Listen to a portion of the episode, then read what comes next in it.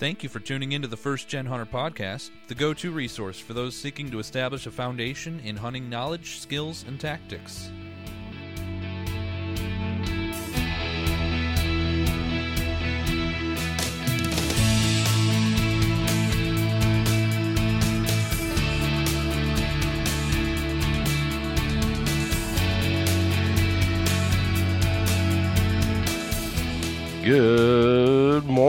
First Gen Nation. Hope you guys are doing well. I'm actually recording this intro right before I leave for work this morning. I found that, you know, I have I have like I must have some level of like narcolepsy. That's totally Kent diagnosed, by the way. But uh, you talk to people who know me well enough. You know, you've probably even heard Jake joke about it before. That whenever we go hunting together, and uh, he has to drive, I fall asleep on the way back. It, it always happens. It always happens.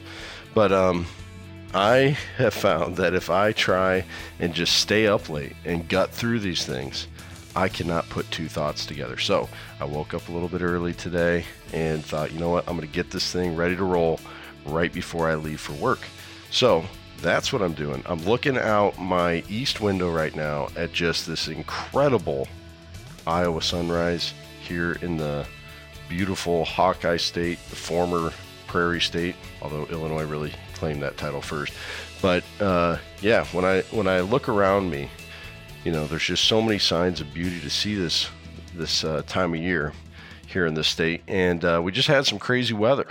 We were uh, hunkering down in our basement on uh, Wednesday evening as some really severe windstorms swept across our state and much of the Midwest, both northern Midwest and southern Midwest.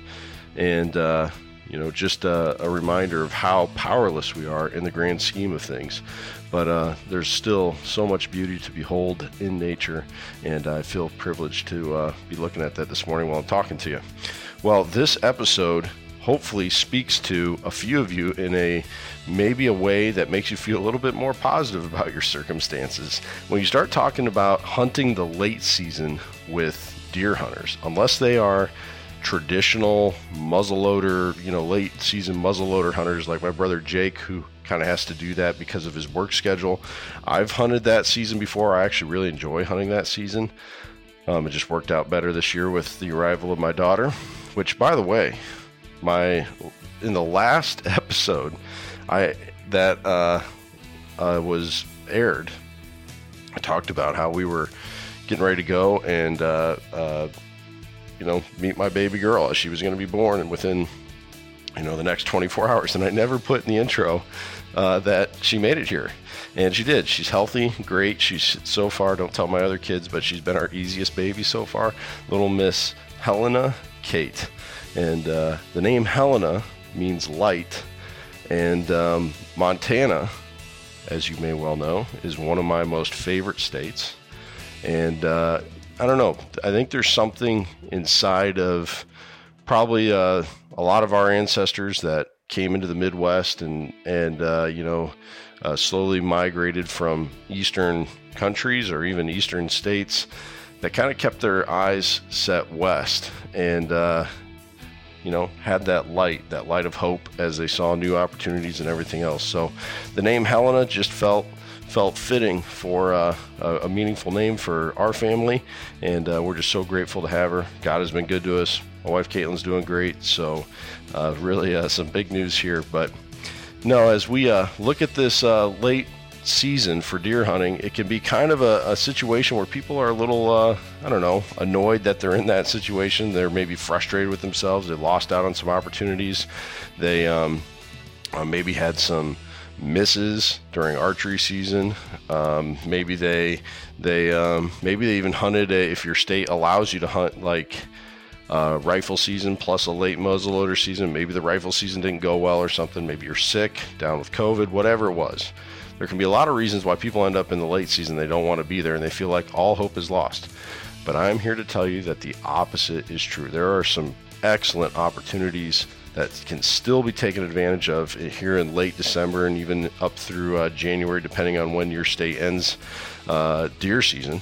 And uh, if you listen to what Brian Rusk has to say here. Now he's gonna we're gonna spell this out. He's talking from the context of hunting the big woods, but there's still a lot of principles here that can be transitioned over to wherever you're chasing whitetails.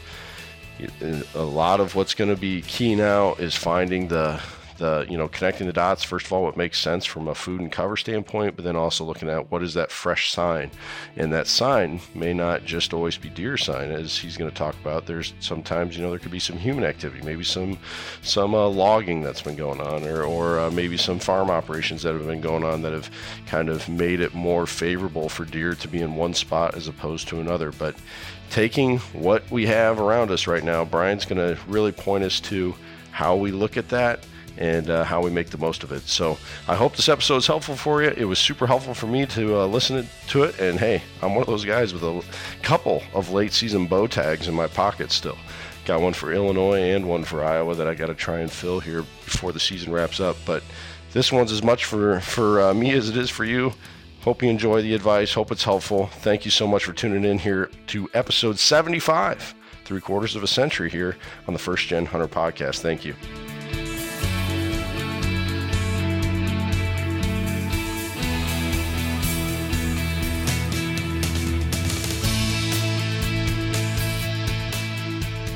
I hear there is snow already in the frozen north. Today I oh, was yeah. uh, I was uh, heading back. I was heading back from uh, a taxidermy uh, visit. I had a uh, old Euro mount that was ready to uh, get picked up. In fact, I believe it to be the first buck I ever shot. And you guys know if you've been listening to the show long enough that that doesn't have to be that long ago because I'm a first gen hunter. And uh, so this was, pro- I, think it was, oh boy, I think it was uh, January of 2018 during the late muzzleloader season. It was either then or it could have been uh, December, late December of 2017. One of the two. Uh, I think that's when it was. But uh, yeah, it was sitting out there in the woods for over two years. Um, Jake and I, of course, we, you know, the story well. If you've been listening to the podcast since the beginning, we uh, tracked this buck for about five hours after we shot it. And uh, every time we get close, he'd get up and bump again. We were a couple of first gen, first geners out there stumbling through the woods. Didn't give the buck enough time to to knock off. But you know what? If it truly is him, because we ended up bumping him so far away from uh, where he originally went down. Um, I think he probably lived for another day or two at least and circled back and died on the farm right but not too far from where he first bedded down and uh, i had that skull done up at the taxidermist got it back today and uh, also got the meat back from uh, uh the buck i shot in october this year and uh, was able to uh, go grab that today and on my way back i called up uh, my cousins, my twin cousins who like to deer hunt in kind of southern Wisconsin, southwest Wisconsin. You'll probably know right where they're at, Brian. They're um, uh, near, uh, oh, what's the town? Maybe kind of like Hillsboro area of uh, Wisconsin. I can't remember the name of their county. Does that sound familiar to you, Brian? Yeah, it's not Bell actually. Say that again. Not ringing.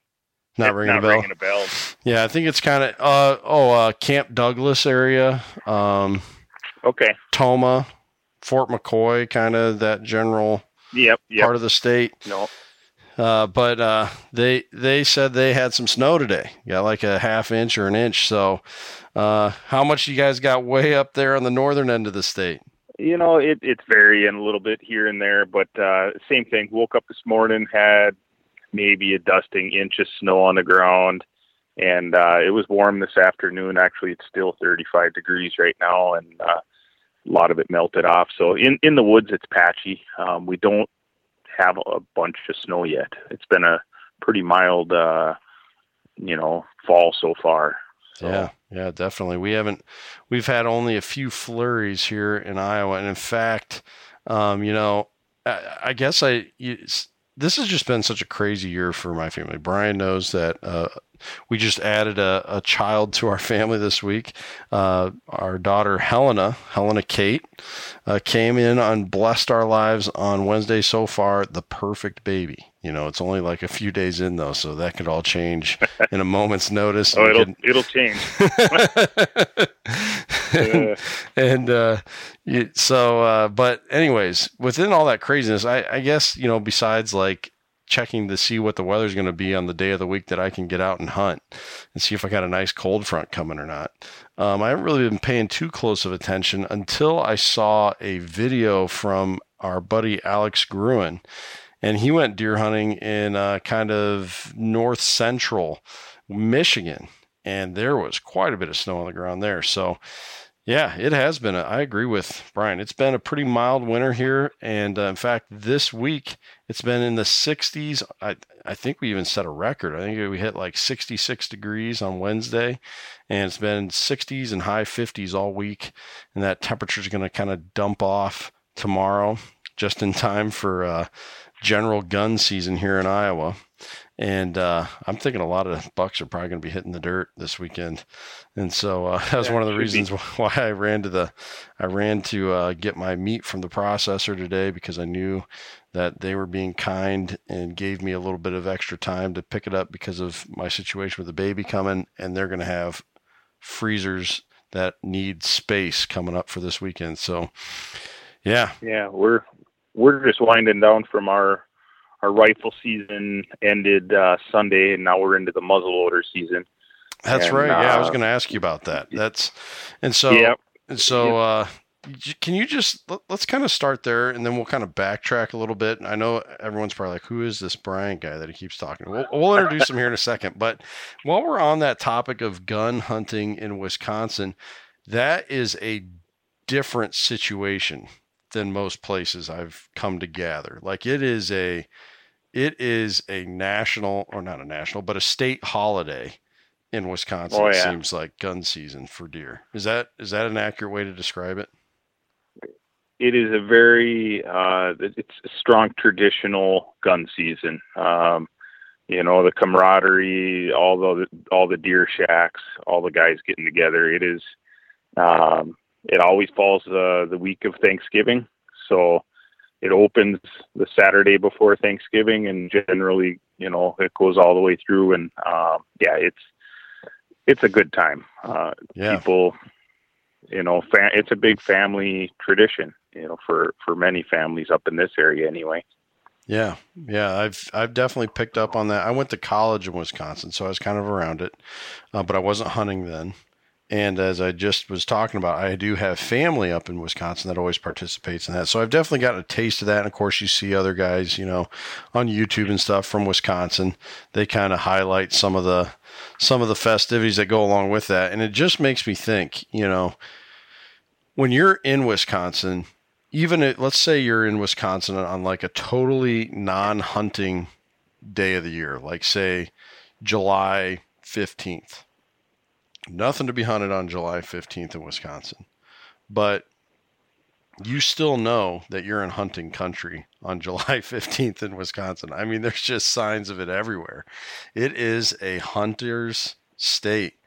And you hear all the time about, I think, isn't it Pennsylvania has the highest hunter density or something like that? I believe I believe so, yep. And and yep, Michigan's right up there too, like, you know, kind of go. I just can't imagine a place that is more hunter centric than uh, Wisconsin. So those places have to be absolutely crazy during hunting season. but, and it's it's crazy for me because I've been in that family. I have a hunting shack with my uncles and some family friends. And, sure. Uh, but over the years, I don't rifle hunt. Uh, I I probably hung the rifle up. I still buy a tag occasionally and go sure. out just for the camaraderie of it, but uh, I tend to be more of a bow hunter and I, I like to sit with the bow. So I actually kind of dread rifle season a little bit. And, uh, but you know, it's still a lot of fun. You can go to the Oh, yeah. shacks, hang out with your buddies, play cards. I lose all my money because I'm not a good card player. So Yep. Well, Uh, hey, if you were yeah, if you were hunting it, uh, you'd you'd be losing all your money too, right? That's what that's what hunting does to Yep. us. I know I've I know I've stated it before on here before, but um, uh, the there's a funny meme where this kid's like trudging through a uh, duck pond with his uh, dad. They're like hauling a big bag of decoys or something, and, you know they make like a little speech blurb coming out of the sun. He's like, "Dad, is there any way to become a millionaire uh, through hunting?" And the dad is like, "Yes, by starting out as a billionaire." It's like, yeah, that is so true.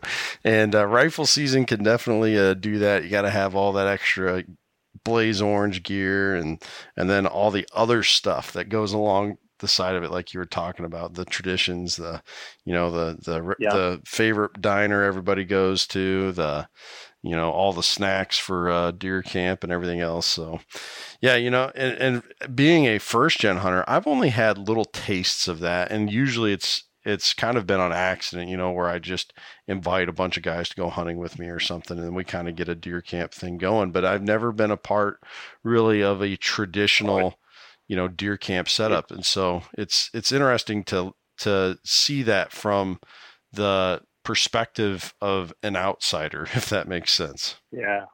When I was a, a bit younger, I mean, it, it started, uh, rifle season always started the Thursday before rifle opener. Uh, you'd, you'd go from bar to bar, register for, uh, buckboards, you know, Okay, they'd yep. have every, every, every place, every stash, every establishment had a, a buckboard and you'd get on the buckboard and, and that's what you did. You just went from one to the other and got on the buckboards and hung out with your buddies. And then uh, the Friday before the opener, we always do a big breakfast. You know, we go out somewhere and hang out and have breakfast, and then it just it rolled right into the weekend. And yeah, it was a it was a lot of fun. But um, yeah, like I said, uh, you know, my camp has gotten a little older, and we're just not as uh, you know, we, we don't go out, we don't stay up as late as we used to, and but um, it's still a good. The camaraderie is a lot of fun. yeah Uh, so it's it's a lot more than hunting. It's just good friends are, you know, a lot of good friendships and everything are built that way. So Yeah, uh, I love that. That's that's uh, the kind of thing that really keeps people engaged for the long term, you know. Because uh, if it was all about just that trigger pull or whatever, you know, I can see how how some folks might drift away from it, but uh, they don't. They keep coming back because of all that other stuff that goes into the hunt that that makes it a lot of fun. And and you mentioned this too as a bow hunter, you know, um, not that there's no challenge at all to rifle hunting. You still got to know what you're doing to to be a successful rifle hunter for sure. But the level of detail that you have to pay attention to within the woods and really becoming a part of the woods to get yourself into bow range of an animal uh, that is as good at surviving as the white-tailed deer. That that Mhm. also keeps you around. You know that that Yep. that chess match is what uh, Oh. keep, keeps people around too. it's constant for me. You ever ask my wife? It's a it's a constant. I'm I'm always I'm always looking at maps, looking at the wind, you know, trying Yep. to figure out my next step. And uh, you know, most of the time the buck most of the time the buck wins. So he uh, he That's survives, and and I get to and I get to chase him in uh, another year. So Yep, that's right, and that's what that's what makes it fun too. If we won all the time, there wouldn't be any left. So it's uh, it's it's fun that we have such a worthy opponent, and uh, you know that that what you just said there made me think of another. I- I'm I'm gonna like meme people out here, but I saw another funny post once. It was like, I wonder if the deer are thinking about me as much as I am thinking about them. that is that is so No. tr- true. When you really think about how much of your thoughts every day are directed towards, you know, a sp- a specific buck or two that you got your eye on, or just you know, I wonder if there's going to be any deer moving past this stand on this day. You know, it's it's uh, it, it can definitely dominate our thoughts. But you know, before we get too far down the rabbit trail here, though, we do need to introduce who I have on the line with me tonight. And this voice may sound a little bit familiar to you. And I'm just going to say a little bit because we've only heard a little bit of it. And that time that you would have heard it would have been in our uh, our our best episode that we've we've ever had here on the podcast, our most popular episode, and um, I think that that just just speaks to how great of a person this episode was about. Is Mr. Zach Pulaski, the late Mr. Zach Pulaski, who uh, came on the show back in uh, July, and um, and uh, we just had a great time talking with him. Gave us some great uh, deer hunting uh, tips on there, and also just told his story. And at the end of that episode, um, just uh, a, a 20 minute segment or so of Zach's closest friends and family. Um, uh, came on and, and gave some of their time and shared some of their favorite stories that they had uh, with and about Zach and um, Brian. I think was the first voice you would have heard on that 20 minute segment, if I remember correctly. And uh, so Yeah, Brian, I don't, I don't remember. yeah, yeah. But uh, Brian Rusk is who uh, I'm talking to tonight, and um, you know we would be we would be uh, wrong to not just talk about Zach here for a second. What a special person he was, and um, you know I think about him. I, even though I never met the guy in person, through talking with him a couple different times in preparation for the episode, a little bit afterwards, and of course during the interview, I think about Zach a lot. I I uh, yeah. I it it just makes me think to be close to that guy like you guys were to know him so well. Um, If you like to, if you like to hunt, you know, anyway, Zach would love you, and he, you, uh, you'd probably hit it off with him pretty dang good. So oh Um, yeah, yeah, I sense that immediately. it's been, uh, you know, we we were lucky we were able to get him out to Colorado. Uh, he Mhm. got back out there with the help of uh, good friend Matt Mackey, and uh, they drove him out, and uh, they he he had to use oxygen most of the time. He really didn't get to, you know, elk Sure. hunt, but he got to experience the mountains again. He did sit, I think, once or twice, but they. oh, uh, all right. you know, they did a little bit of road hunting with the truck for grouse, and I, I don't remember how many he got, but he shot a bunch of grouse with his Oh, bow. very nice. um, With his so bow. we had a real, yeah, he killed a bunch with the bow, you know, and a, a judo Wow. judo tip, and I think he got a few with the shotgun too. But uh, they he was he was having fun, and uh, we all had a good hunt out there. Uh, and yeah, he passed away uh, shortly after we got back at the end of September, Mhm. and uh, yeah, it was a tough, tough deal for all of us. Uh, good Yeah. group of guys, and we all we all took it hard.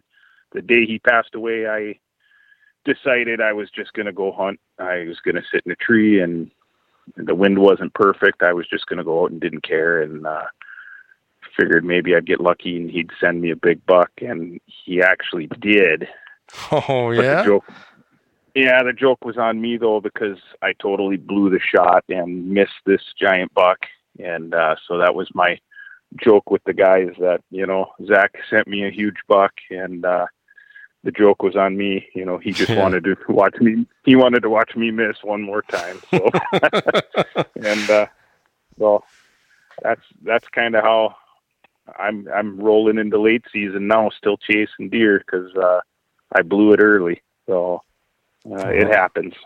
Man, you you could be a podcast host, man. That was an excellent uh, transition there, because that's exactly what we're talking about tonight. We're talking about the late season, but but yeah, that is that is uh, it's just good to to kind of get that closure as somebody who is on the outside of that relationship with with Zach. You know, observing that special bond that all of you guys up there had with each other, and um, you know, just kind of knowing. Uh, how that elk trip went. It was fun to follow along with in the bits and pieces that were shared on uh, social media.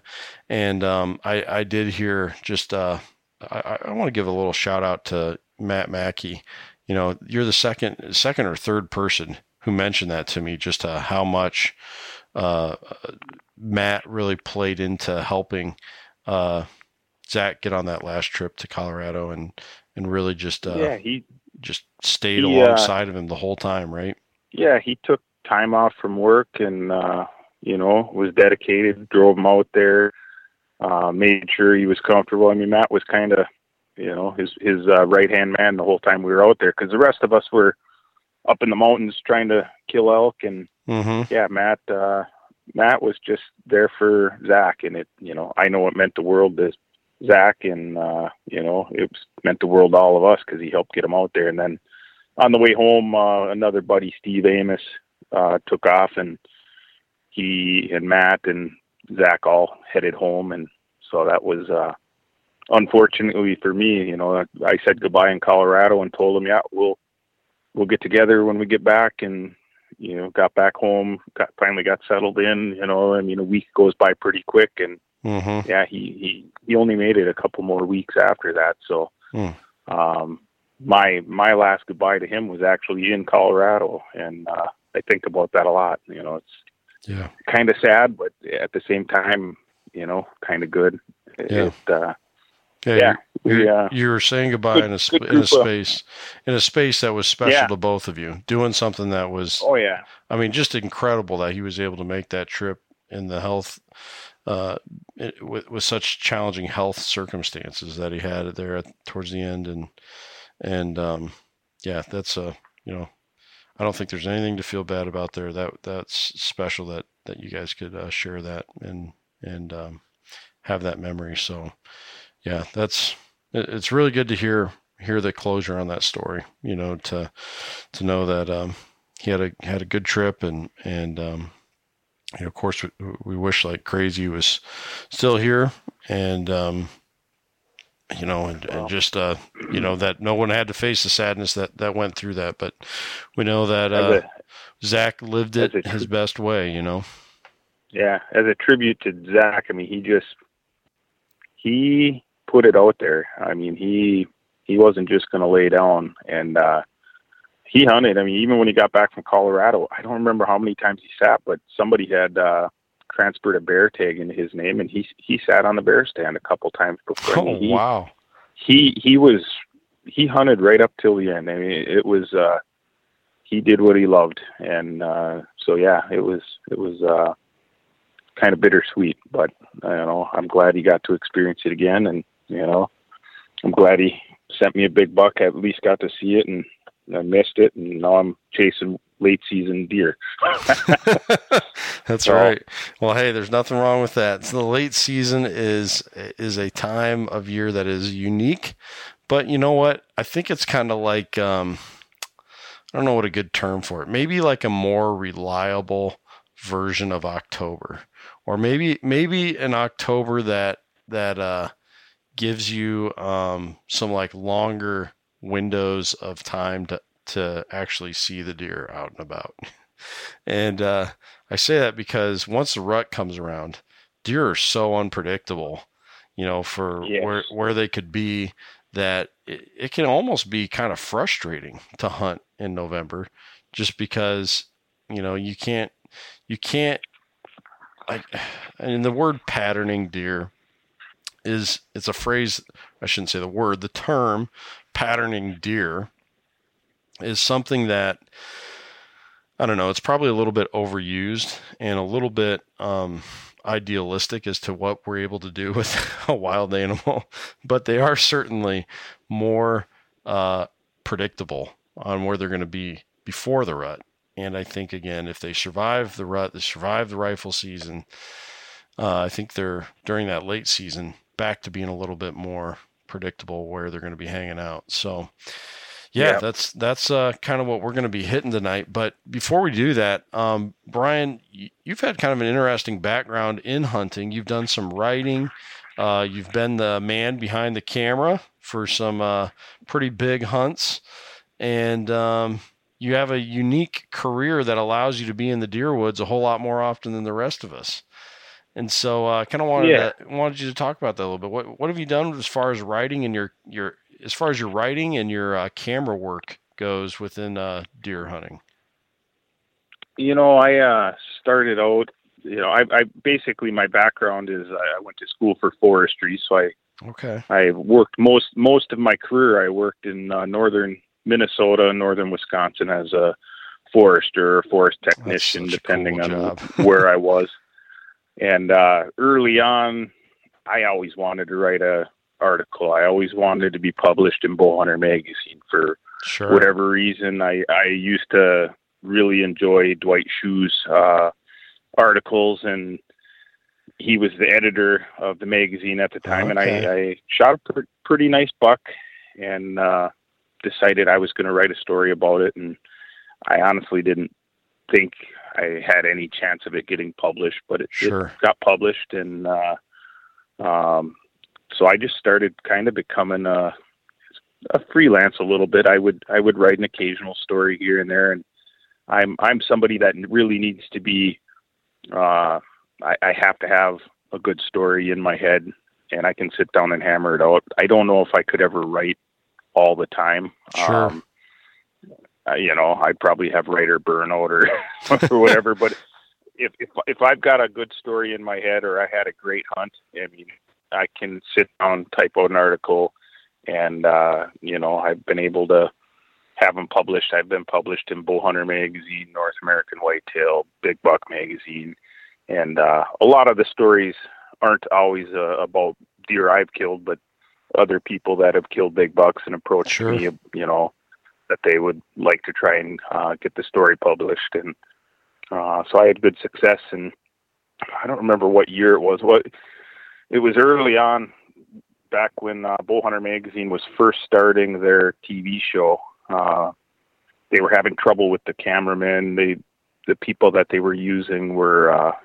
they had degrees in, you know, uh, photography and, but they really didn't have a hunting background. And so, Mm. uh, it wasn't, it wasn't working out real good. So I, I got an email from, uh, from Dwight. I think it was a mass email and just to a few of the writers asking if anybody would be interested in, uh, trying to run the camera. And I thought, yeah, that, that sounds fun. So yeah. I wrote him, wrote him, wrote him back and said, uh, I'll def- I'm definitely interested in that. And so, uh, they sent me out to Oregon where I stayed with Larry D. Jones and, uh, he kind of went through the basics of running a camera and kind of the background of what Bowhunter TV was going to be about and how they Sure. wanted to run it. And, um, yeah, from there on, it's kind of i mean that was 18 years ago 19 years ago um i've got to travel all over and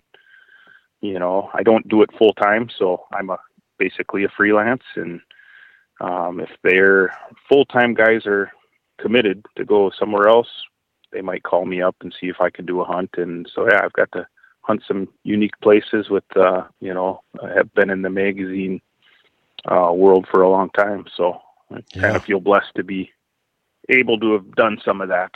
Yeah, that's really So- cool. That's yeah. that's that's like uh you know, that's like a dream come true for a lot of deer hunters, you know, to to just see how that that fell you know, fell together there for you. That's that's really a that's really a cool thing. And there's a lesson to be learned there too. You know, you had a dream, you know, get published, and you pursued that and uh you know, it just kind of kept opening doors after that. So yeah, that's really cool, man. That's kind of kind of funny. At one time, um, you know, I, I really wanted to uh, be on the opposite side of the camera. I, I wanted to be the, the hunter, and Yeah. uh, but the more the more I got involved, and as time has progressed, I'm I'm glad that I didn't really get that side of it. Um, I like the photography.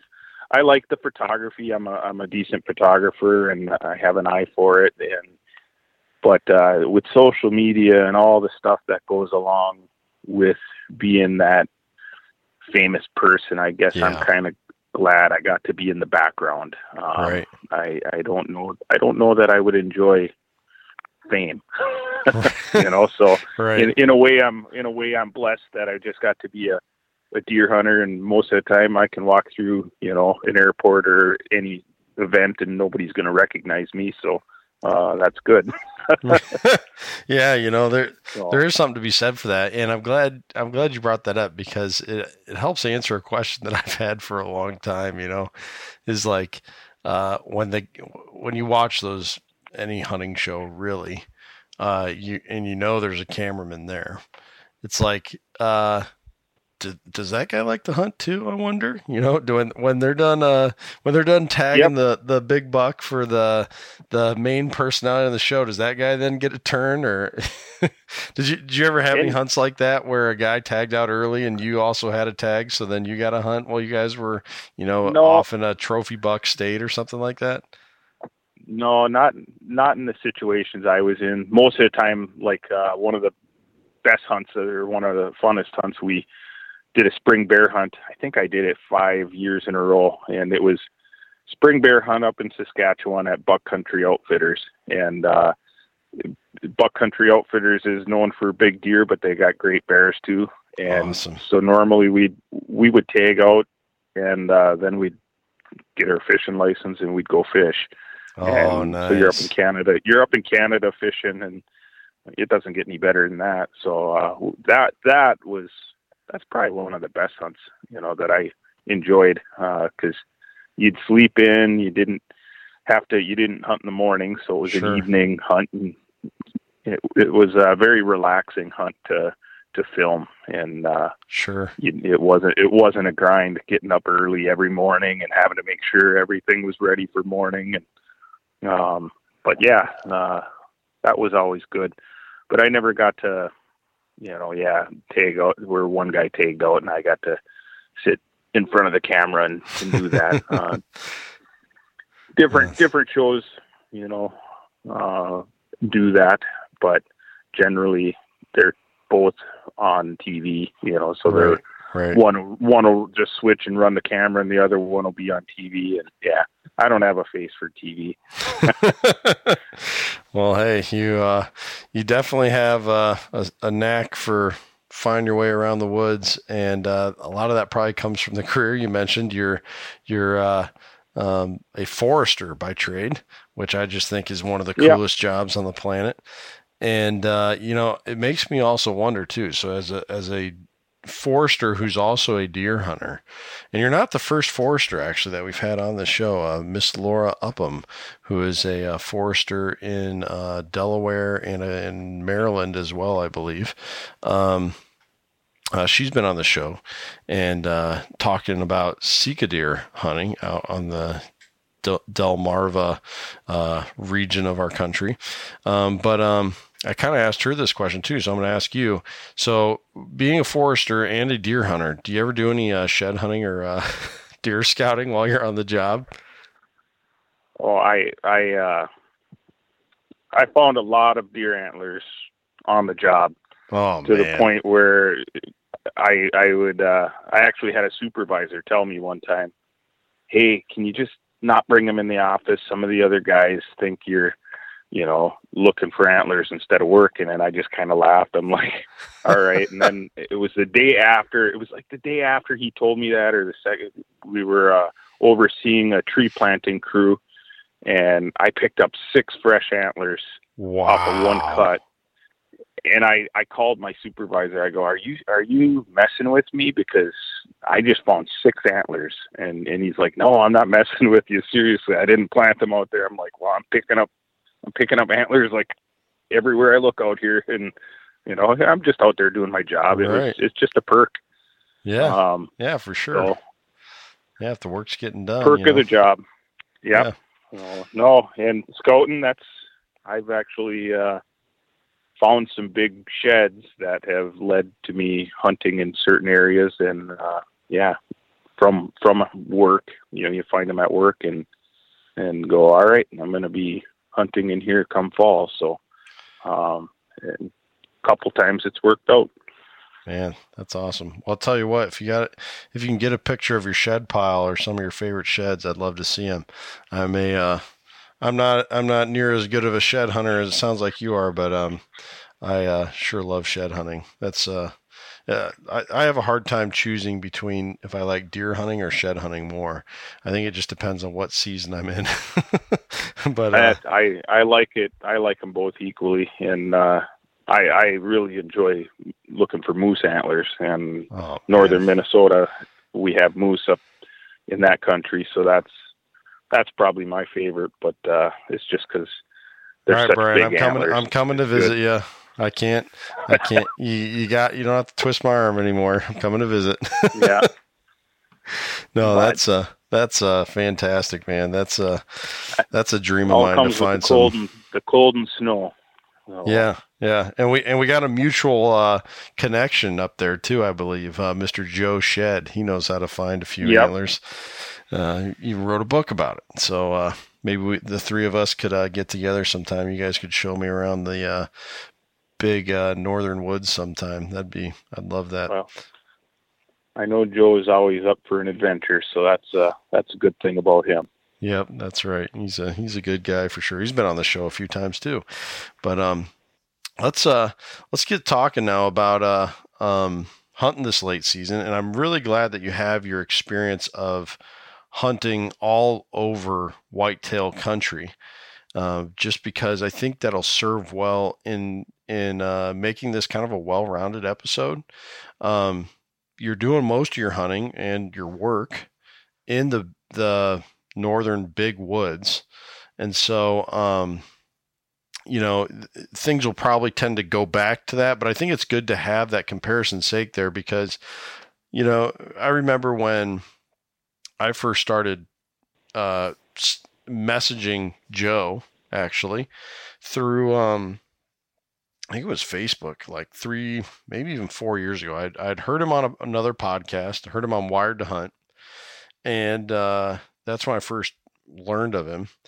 And uh, they mentioned his book on there, and and I was a you know first gen hunter, so also a first gen shed hunter, you know, so I was new to shed hunting, and I was like, man, I need to, I really need to read that book, and um, so I read his book, and I I uh, started uh, messaging him about some different shed hunting questions I had, and we had some good conversations, and um, I remember in one of our conversations, you know, I'm basically wanting him to be like, dude, tell me where to look. and he was like, where I live is so different from where you live. It's not going to be the same thing. Yeah. And uh, that's really when I started to get this idea of, huh, just because you're in Wisconsin doesn't mean that you know, you're in farm country, you know, like it is down oh, here yeah. in, in, Iowa. In fact, when I started to really think about it and think about my experiences in, in Wisconsin, it's like, that totally makes sense, you know, because I'd been up to, uh, I, th- I, think the farthest north I've been in Wisconsin is like the Apostle Islands, uh, you know, Bayfield, yep. that, that kind of area. Bayfield and, County, yeah. Yep, yep. And, uh, um, you know, it's like start thinking about. It, it's like, yeah, you know what? That's nothing but forest up there, forest and lakes, you know, and yeah, and it is a totally different world, even though it's not that far from nothing but farm country. And so I think it's really no, important important to draw that line, you know, between what you're hunting, you know, say you go out tomorrow and and you're hunting, what you're going to be hunting is a totally different situation than somebody here in Iowa. Oh, definitely.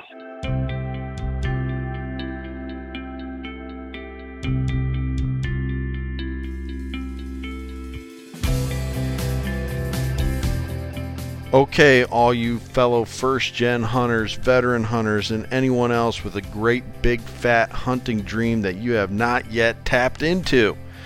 I'm talking directly to you right now, and this is a personal testimony. Yep, You're hearing it straight from the horse's mouth, and that is because I am a customer of good old Alex Gruen over at East2West Hunts. And I'm going to tell you right now, there is not a better hunt planning service in the business. Here is how thorough Alex is. I'm just going to give you that that first person testimonial that hopefully will help seal the deal for you.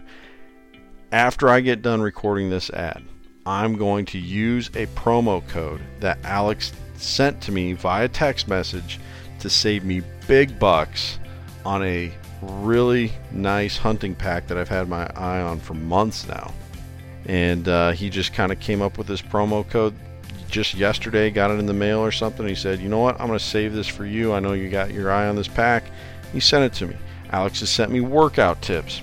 Alex has been there around the clock for all my inquiries on different pieces of gear from sleeping bags to tents to rifle scopes and he's got connections all over the place so he he knows where to send you to get you the right stuff to not only make it so that you can get out on the hunt, but you can be comfortable, get a good night's sleep, and hunt effectively each and every day of your trip, truly maximizing the dollars spent to get there. And I think that's probably the biggest value in all of this. Alex has so much experience hunting all over North America that when he sends you somewhere, you're not going there blind. No, he's going to send you to specific places within these units that he either through his vast network with guides and outfitters or from his own personal experience, his own waypoints that he's saved on his hunting maps that he'll share with you so that you have the best chance at being successful. So head over to www.alexgruen.com and do your hunt planning with Alex through East2West Hunts. Be sure though, when you go through and you start checking out all the options, I should say he's got multiple options there depending on what your the right price point is for you. Be sure you enter the First Gen Hunter podcast listener code First Gen 10 at checkout. When you enter that in, you'll get 10% off of any service you purchase through Alex. Again, that's www alexgruen.com. Use the promo code FIRSTGEN, the number 10, at checkout. Save yourself 10% and get going on that hunt that you've been putting on the back burner for all these years. The big area of, of woods up in this region, uh, in northern Minnesota and northern Wisconsin, it, you know, it it's even up in the upper peninsula of Michigan. That whole region is it's mainly woods. There's mm-hmm. not much for agriculture. There's not much for farm fields up here. Um, it's just, yeah, trees, lots yeah. and lots yeah. of trees. And yeah. so it, it's very different. Um, and you know, Wisconsin's got a different scenario too. Wisconsin, you can legally bait. Iowa, you can't. Right. Um, so, you know, I would say a lot of guys up in this country tend to rely on the bait. Uh, sure. I try and keep diverse myself. I I've used it. It's not my favorite. I try it, and I don't know. Sometimes it's good. Sometimes I get frustrated with it. But uh, you know, it's just one more thing you can uh, try here that you can't in some other states. Sure. Um, but like you like you said, I've I've been fortunate to hunt. Uh, you know, I've hunted Saskatchewan, I've hunted Alberta, um, Iowa. I've filmed in Iowa. I've filmed in, you know, Ohio. It, it's all these different states have. It's it's kind of unique. Every state's a little different, and uh, yeah. it's, it's a lot of it's a lot of fun to see that difference. I think that's the best part of traveling to hunt is just to get that experience and see it. But up here, big woods, not a lot of agriculture, so patterning deer is difficult unless you're trying to pattern them over a bait pile. Um, sure. You know, I the big clear cuts in in the winter time, you can uh, definitely get some deer.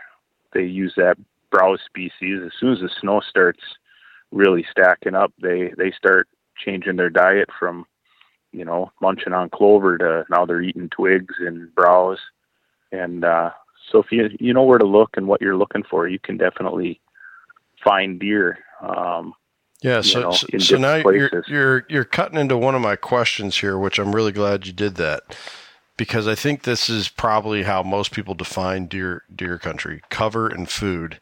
And so you're starting to talk yep. there a little bit eh, about food. Is cover pretty much uniform in that part of the world? Like, I mean, you know, one patch of no. trees over here is just as good as that patch of trees over there, so deer could be bedding in either area. Or do they have little pockets within there? When it gets really cold, thermal cover. Um, you know, up in this area, we have northern white cedar. We got, okay, you know, white pine. We got red, even red pine plantations. Um, you know, that thermal cover, balsam fir, where any anything that's given the deer, you know, a little bit of uh, cover that the heat's not, you know, totally escaping the earth. Because when it gets really bitter cold, they'll go into them into them thickets that uh, are darker timber just to, you know, for some reason. I don't know if it just to block the wind probably more than anything.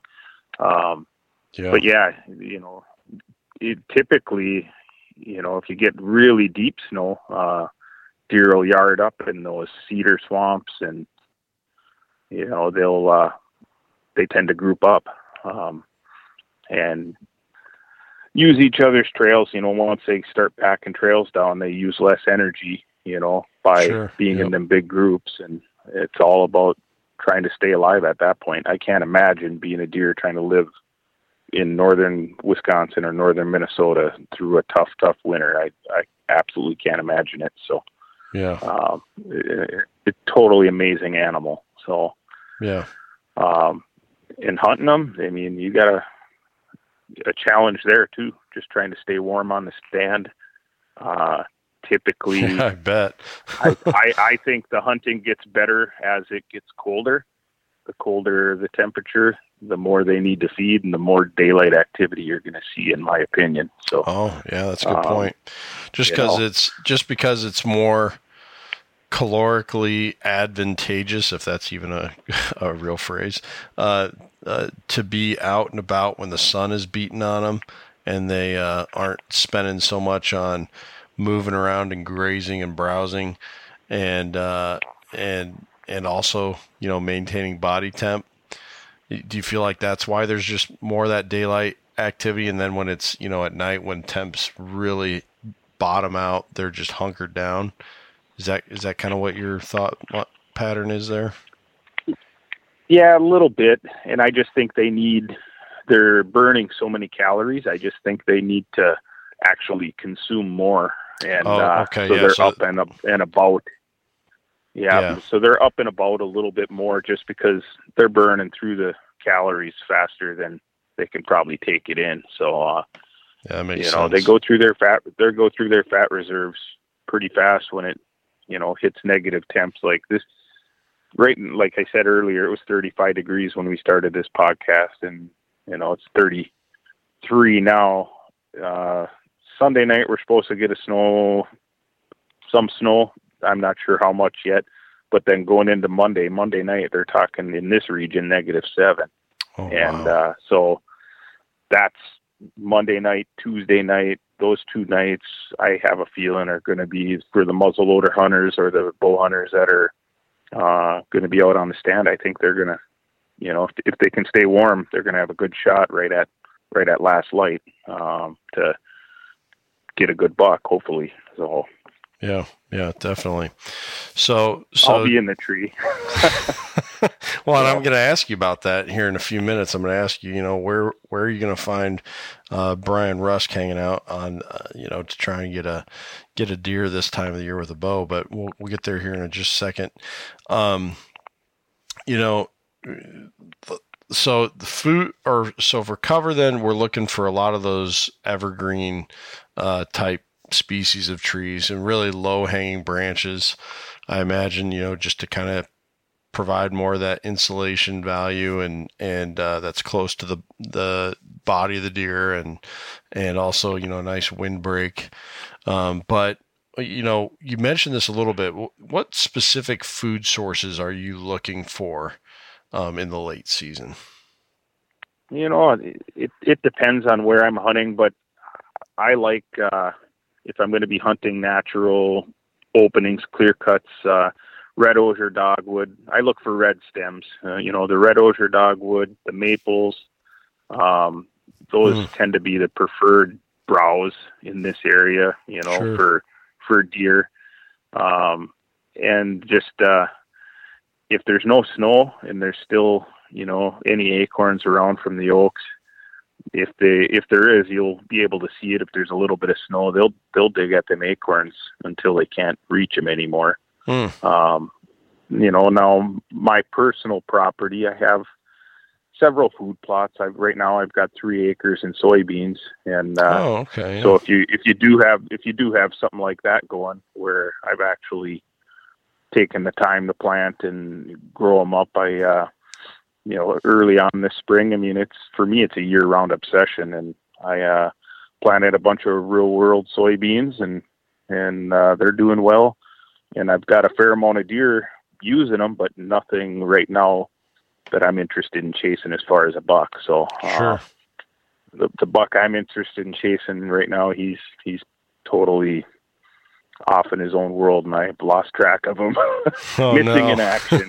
So Well, hopefully he Yeah. saunters back out during that late season, maybe right into your your uh, soybean plot. But um, yeah, yeah, that's all. That's all super useful information. So when you were talking about some of those browse species, are those all? I know maple is uh, generally considered to be kind of a, a softwood, right? I mean, like uh, compared to, you know, something maple's a maple's more of a hardwood. Um. Oh, okay. your Yeah, you're the- softwood, you're- your softwood, you're the are your pines and balsams, and yep, yep. So, um, but it's just a, a better browse species. You know, they sure. they tend to like that. Um, it, you know, with my job, I've always had a interesting thing too. If you get a lot of snow um, early on, you get a active timber sale where there's a lot of trees down. Mhm. Um, they can be they can be great late season spots. I'll I'll uh, talk to the loggers. oh yeah, because they'll be generally, the generally, yeah, yeah. They'll they'll they'll just nip at the end of the buds that are laying on the Mm. ground. I mean, it, it um, putting all them tops on the ground really it attracts a ton of deer, and I don't think most people really l- notice it. But uh, Sure. you know, when I go out when I go out and check on a logger in the middle of the winter time, I'm kicking deer the entire time, and the loggers will laugh. They'll they'll you know they'll say, yeah, as I'm picking the drag up to bring it you know to the landing, the deer are still nipping the buds off the back end of it. The deer are really not scared of the equipment, and uh, so I've used that to my advantage a few times. So I'll just you know go out and get on the edge of one of them active sales, and generally the loggers shut down you know, a little bit before dark, and uh, since they don't mind the machines, they're they're out moving around, and uh, had some good opportunities that way in the past as well. Oh man, yeah, that's a great little tip there. Yeah, so so hitting after those maples, and I've heard of that too down here actually. That you know, usually what happens is we get kind of like one of our first couple frosts. We'll start really getting the maples to drop their leaves, and uh, um, you know, if there's still some green left in those leaves, you know, the whitetails down here will even, you know, kind of go after those too. So yeah, it's all uh, it's all it's all good information. And you know what else is it's kind of interesting about that? I heard somebody make this point recently, and it was kind of like, oh yeah. But they said a deer is not a corn eater or a soybean eater by nature. They are by adaptation a corn eater and a soybean eater. Correct. Because that's what we've done to the landscape. But they are a browser. They're- you know, they're they're, They're a browser. yeah, they're meant to be eating what you guys have to offer up there in in your neck of the woods. Correct. And so Yeah, that's uh, you know, uh, there's something about that I think that makes it a little bit I don't know, more pure maybe.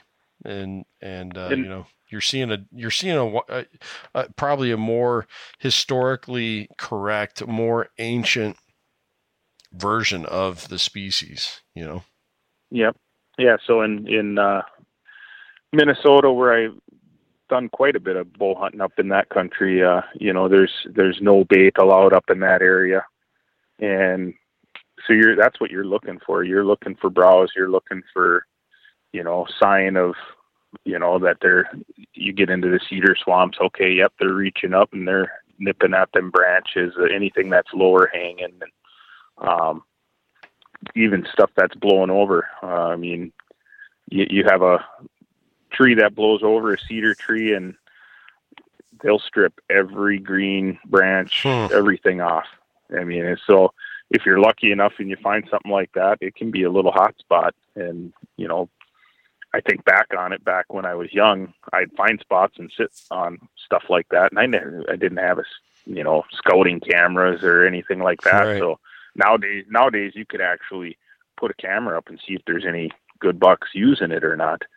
Um, Yeah. But uh, Wisconsin over here, like I said, a lot of guys uh, this time of year they're they're putting the corn. I think uh, it's a two gallon limit per person per day. So Okay. you know if you want to go out and um, try and get the deer to come in that way. Guys do it.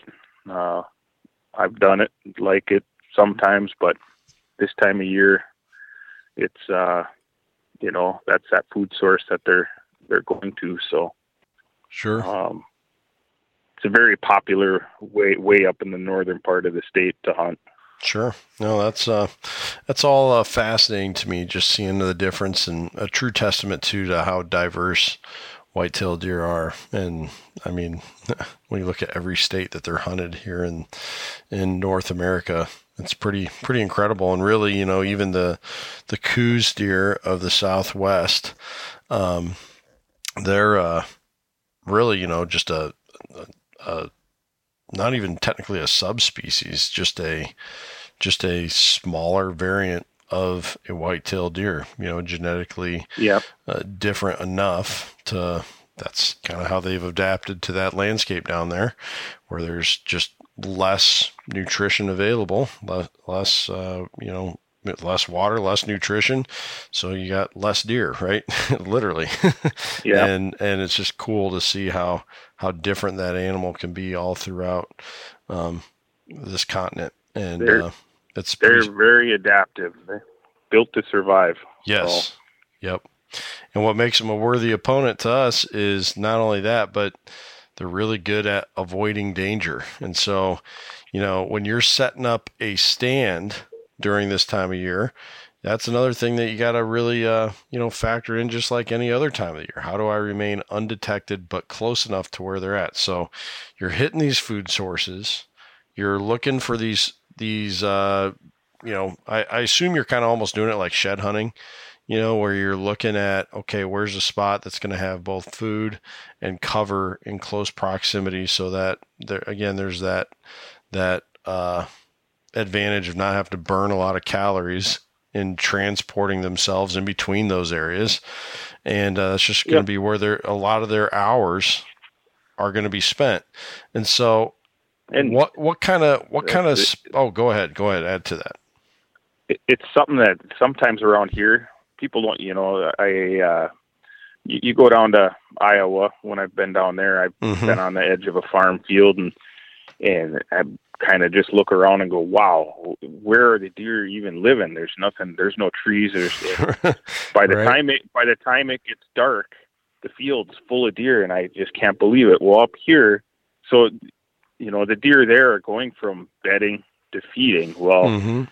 up here, bedding and feeding are sometimes, you know, right in the same spot. They they'll just bed down because it's it's all cover. So uh, they're not always traveling from point A to point B. Sure. Um, around around here, they might be bedding on a southern slope that gives them plenty of sunlight, mm-hmm. you know, in the wintertime, and then they they might stand up from their bed and and browse on woody browse for an hour, and then they might have a destination. Maybe their destination's, uh, you know, somebody's bait pile a quarter mile away, but you know, uh, they know that's not safe, so they wait till dark to go into that. And you know, so it, it's it's different sometimes. Uh, there's a lot of there's a lot of possibilities of what a deer is doing around this area, but yeah, sure. there there's not always a distinct bedding area you know, versus feeding. They might be browsing and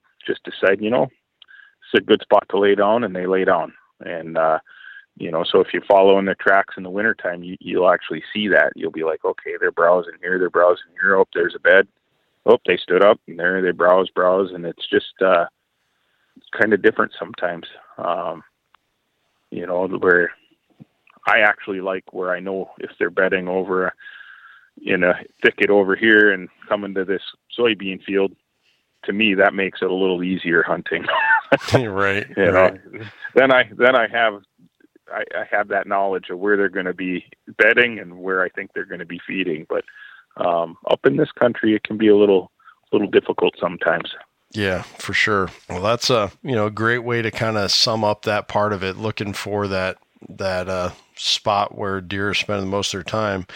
Um, but how are you uh, how are you hunting it then? So let's say you come across one of these just prime bedding and feeding, you know, late season bedding and feeding areas, and uh, there's good access, so you know you're not going to be walking in there and blowing every deer out of there um, as you're as you're approaching. What what does a you know what kind of spot are you looking for so that you can hunt it exactly how you want to hunt it? Oh, that's a tough question. I mean, I'm definitely looking at how to access it, and then prevailing winds. Sure. Um, are you going to you be know. are you going to be looking to hunt from an elevated position or or are you going to be doing more of the still hunting, you know, where you're you know, I I Doing a little to walking around? most of the time. Yeah, I tend to I tend to sit and uh, get into a spot and let the deer travel past me. You know, Okay, so I, sure. I tend to get up in the tree most of the time. Um, Sure. are you doing that with a I've hang on or some. I've used. I yeah, I like. I tend to use a lone wolf. Okay. Um, I have them. I tape a lot of my equipment. Uh, sounds crazy, but I use a lot of hockey tape. Something that I picked up from uh, filming up in Edmonton. Okay, yeah. Filmed up in the Ed- Edmonton boat, uh, Edmonton bow zone several times with Jim Holt Jr. and he he tapes everything. And main reason in the to- cold temps, if you bump your stand with Mhm. there's just it, it deadens that metallic noise. Um, but I like to, you know, if if I'm keeping mobile, uh, go in with a lone wolf set of sticks and throw them on and hang and hunt, and uh, you know, just I might change my hunt from there if I decide to, you know, move in a little further or maybe back out. You know, I I don't always hit the same spot. Um, sure. you know, and then that's that's my preferred method on if I'm, you know, just gonna sneak into a, a new area, uh, would be doing it that way. Some guys like climbers. Um, I I don't like climber because you need a perfect tree. I Oh, like yeah. something that you know, and I don't want to have to limb, you know, limb branches if I don't have to. So Mhm. uh, for for me, it's all about trying to be quiet, I guess. So Yeah. Did, what about saddle hunting? Does anybody do any uh prep any trees for saddle hunting out that way or not really? I don't know any of my buddies that use saddles. I've never tried one. Um, you know, it it might work for some guys that are run and gun style, but for the most parts around here, uh, I do a lot of shed hunting, and in the spring of the year, I'm shed hunting and I prep spots. So I'll have a tree ready to go, and I just mark it on my onX, and Hmm. um, Good little tip you there. know then when then when the wind's blowing the right direction i look at you know my onX and go where do i want to go today and you know i go "Oh, I, I haven't been to that spot yet and i'll go i'll go sit and hang out for a night and uh try it and that tends to work out all right so i i i, I bet i prep more spots that i never use you know I, I go this looks great and I get it all ready just in case, and then I've, I never sit it. so a lot of prep, a lot of preparation, and sometimes you just never use it. Sure. So, um, and that's just one way of doing it, you know. And you know, I do have spots, like I said, right now I've got cell cameras running and uh, out toward my hunting camp, and you know, right now there's I can look at it and see if there's any deer feeding over set stands and there's bait there. So, you know, if uh if if something starts showing up regular, you know, that's an option too. Uh Yeah. but like I said, right now I I haven't had any luck with that. So I'm going to be hunting tomorrow, and I've kind of been looking at the wind, and I'm just going to go out, like I said, with a set of climbing sticks and hang out for the night and see what's around. And if I don't see anything, you know, try another spot tomorrow, the, the night after. right, right. One other thing I want to ask you too about going along, and really we've we've been talking about the behavior of deer really through this, and and um, how you're adjusting to that. But I got to think that another big part of your plan here is deer are probably a little bit different now than they were before the gun season. Do, do you notice a shift Totally. in, Yeah. in, in that as as a response to that pressure? You do. I totally see it every year. Yeah, it's actually one of the reasons I kind of stopped rifle hunting. Um, unfortunately, you know, I mean, it's good and bad, but I I tend to hunt my own lands a lot, and uh, you know, so I've got land that I share with other guys. Well, they don't bow hunt at all, and I can see how that pressure of having those other guys on the property changes a deer. It's like a sure. light switch, and uh, that goes on across the whole, you know, north woods. Uh, every bit of public ground, you know, somebody walks through it. That it it definitely changes how the deer are using areas and uh, it sends them into a little bit more nocturnal pattern, and that's what's really been frustrating lately. Is mm. all the deer they seem to have. It's it's two things. It's the rut is winding down, and that pressure.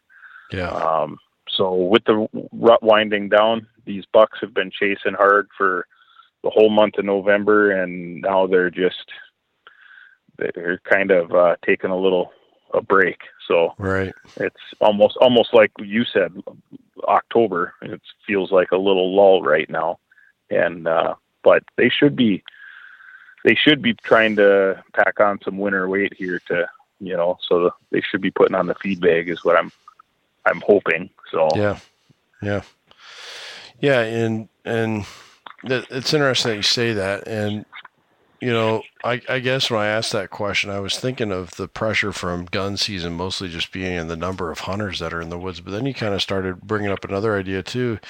A lot of these deer have survived deer drives and deer pushes where oh yeah people have walked right through what we bow hunters consider to be the sanctuary on the property. Someone's gone traipsing through there and maybe even, you know, hollering out to a a hunting buddy or something to court, you know, because you got to coordinate and be safe. You know, there's it's been it's been total chaos in the woods for the deer. So, yeah, that's a good point that you bring up there too. That that would just motivate them to uh, be more of a nocturnal animal at that point. Yeah, I tend to. I always joke. I tell people I hunt stupid places because I look for places that you know. All right, I know, and I can I can be in a uh, forester and working in the woods, I can see where people are parking, especially if there's snow on the ground. You you can mm-hmm. see where they're going into the woods, and I look for them over overlooked areas. That all right, well, here's a spot. Uh, it's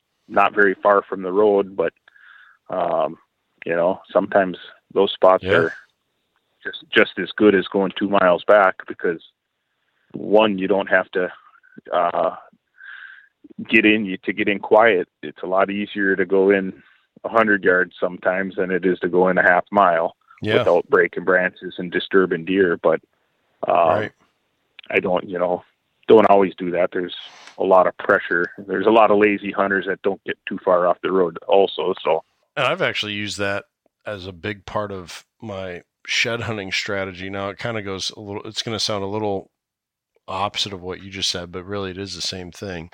So, in your case, the roads represent less human pressure than the middle of the woods after gun season, and and, and uh, seems like the, it. And they're so they're moving to that area of lower pressure. I have definitely used areas of lower pressure as a priority human pressure. I'm talking as as a yep. way way to prioritize where I'm going to be looking for sheds, and I've definitely seen it pay off. Deer just they they want to be left alone, and not that you won't. You know, I've also found sheds that I've, I mean, I found a shed once that was about I don't know 20 feet from a parking lot, but at a at a at a public park, and uh, yep. you know, I I've so I've I've found sheds and areas where there are there's a lot of human activity, but you know, I think you're gonna you're gonna find more sheds and therefore more deer if you seek out those areas that are more remote, less bothered, and sometimes that may mean hunting the ground that's close to the parking lot because they know no one's running an active deer drive or setting up a tree stand or or anything like that right by the parking lot. So one thing that I think the reason I fell in love with shed hunting is because there's nothing better than picking up a giant set of antlers and mm-hmm. going, wow, Yep. This buck stood right here. Exactly. He yep. was standing right here and go and then you think, why was he here? Yep. What what brought him to this spot? Now this goes right into late season hunting. Where do you pick up sheds? Where deer are in the late season. Yep.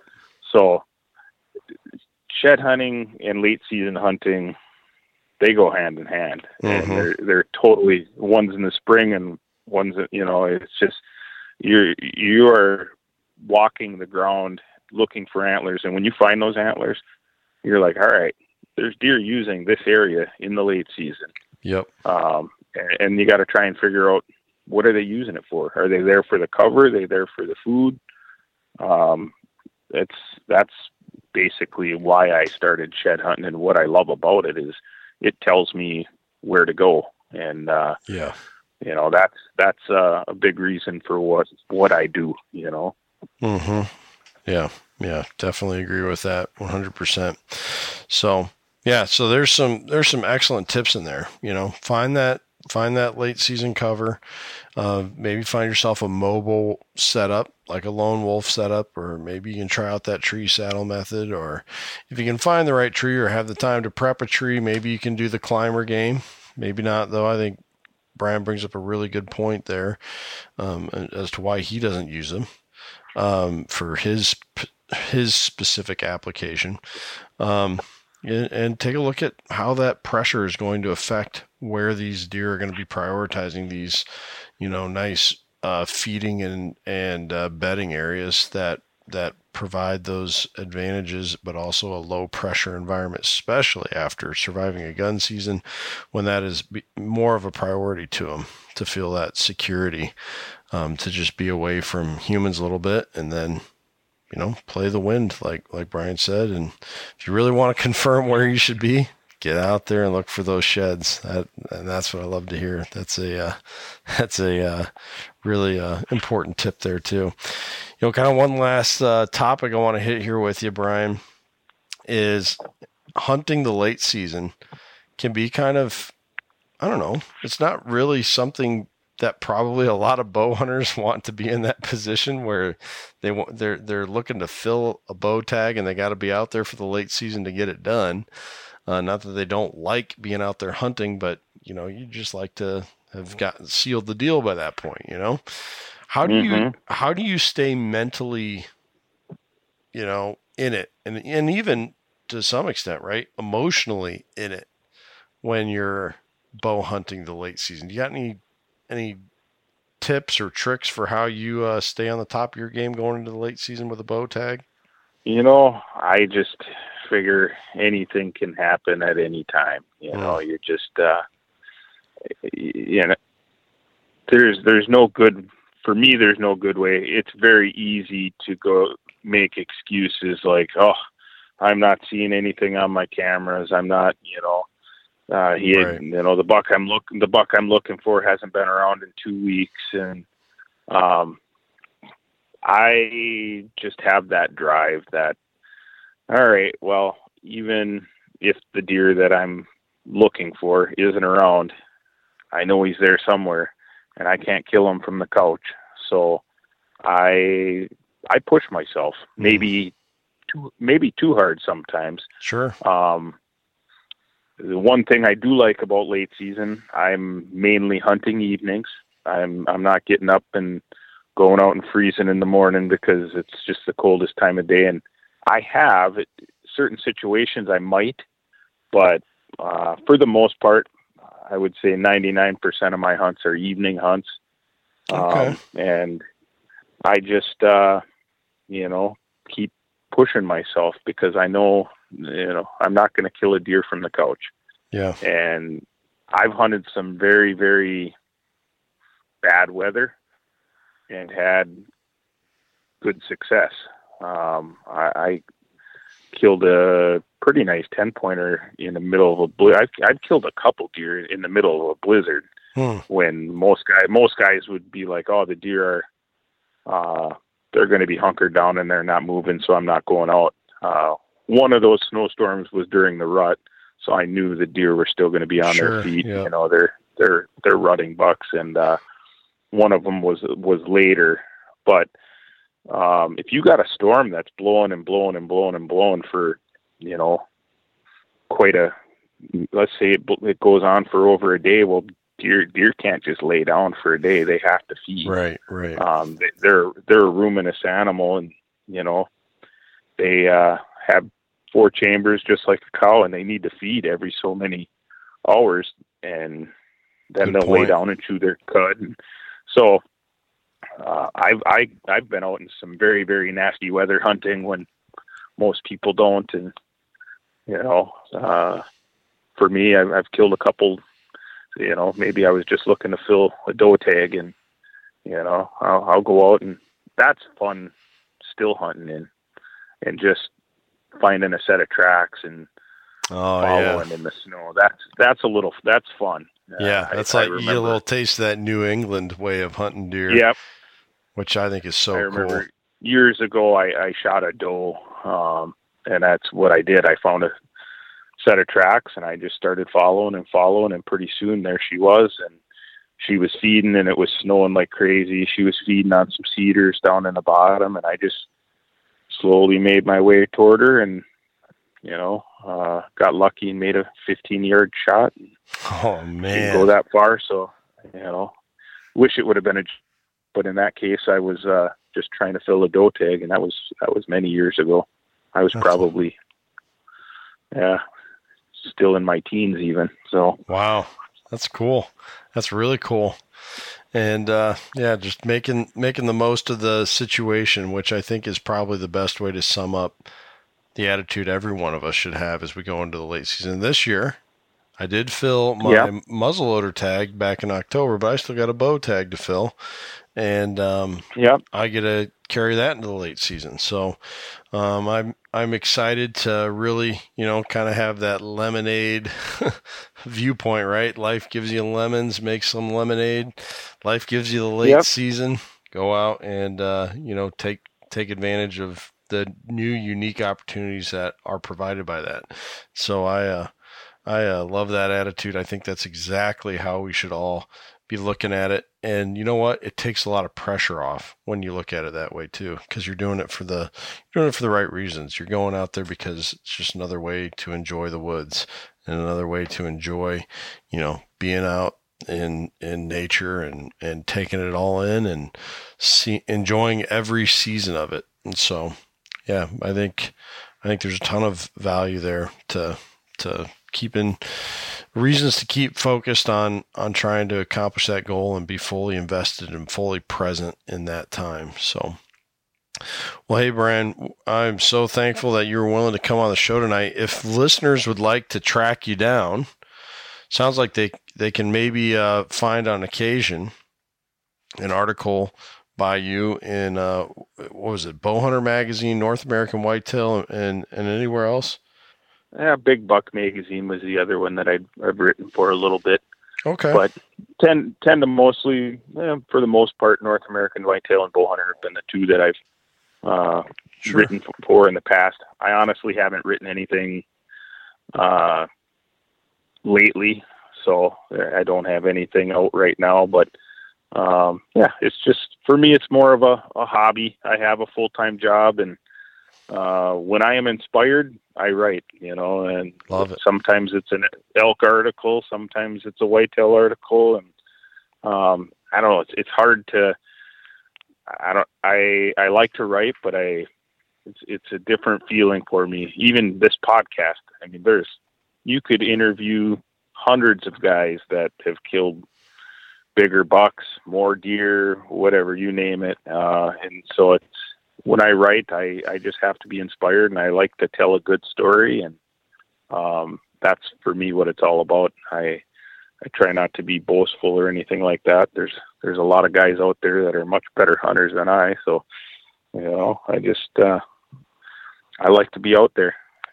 Well, I tell you what, I Uh, think you're being a little modest. I, I've uh, I've learned enough about you that you're a good hunter. It's part of who I am. I I I'm going to hunt and uh if you put enough time out there, you you know, you're to get lucky. So, hey, yeah, that's there's there's a lot of truth to that too. But, but yeah, like I was saying, I, I know you're a good hunter, and uh, that's why I've really valued getting you on here on the show, and really have had that on the back of my mind ever since uh, this past summer when we were uh, recording that little blurb for um, uh, the Zach uh, Pulaski interview and and uh, that that show and and uh, just really uh, thrilled to have gotten you on here. So make sure you guys uh, keep an eye out for anything written by Brian, or maybe you see his name in the credits.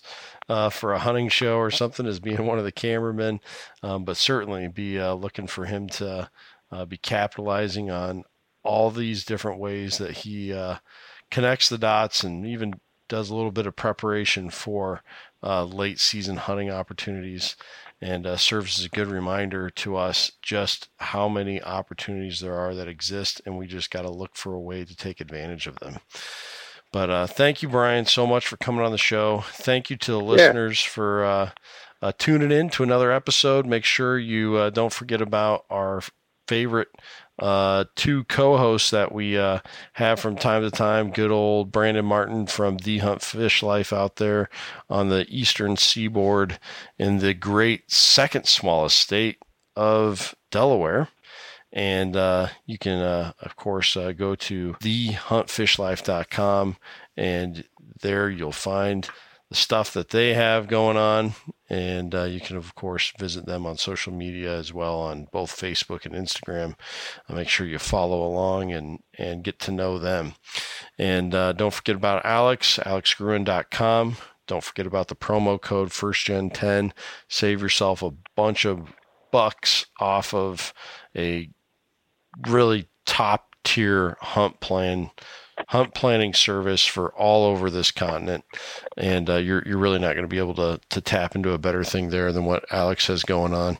And uh, then when you're done visiting those guys, uh, of course, I always tell you come see me at firstgenhunter.com. See some of my articles. Check out all the other podcast episodes that we have. This is episode 75, by the way. So uh, that I don't know that, that just feels significant. Brian, you're on uh, the, the big seven, one. Yeah, yeah the, the three qu- three quarters uh, the way to the century mark here. So uh, I'm, I'm, really uh, really uh, thankful that you could join us. I'm sure you passed this. Oh, thank you. Yeah, for sure.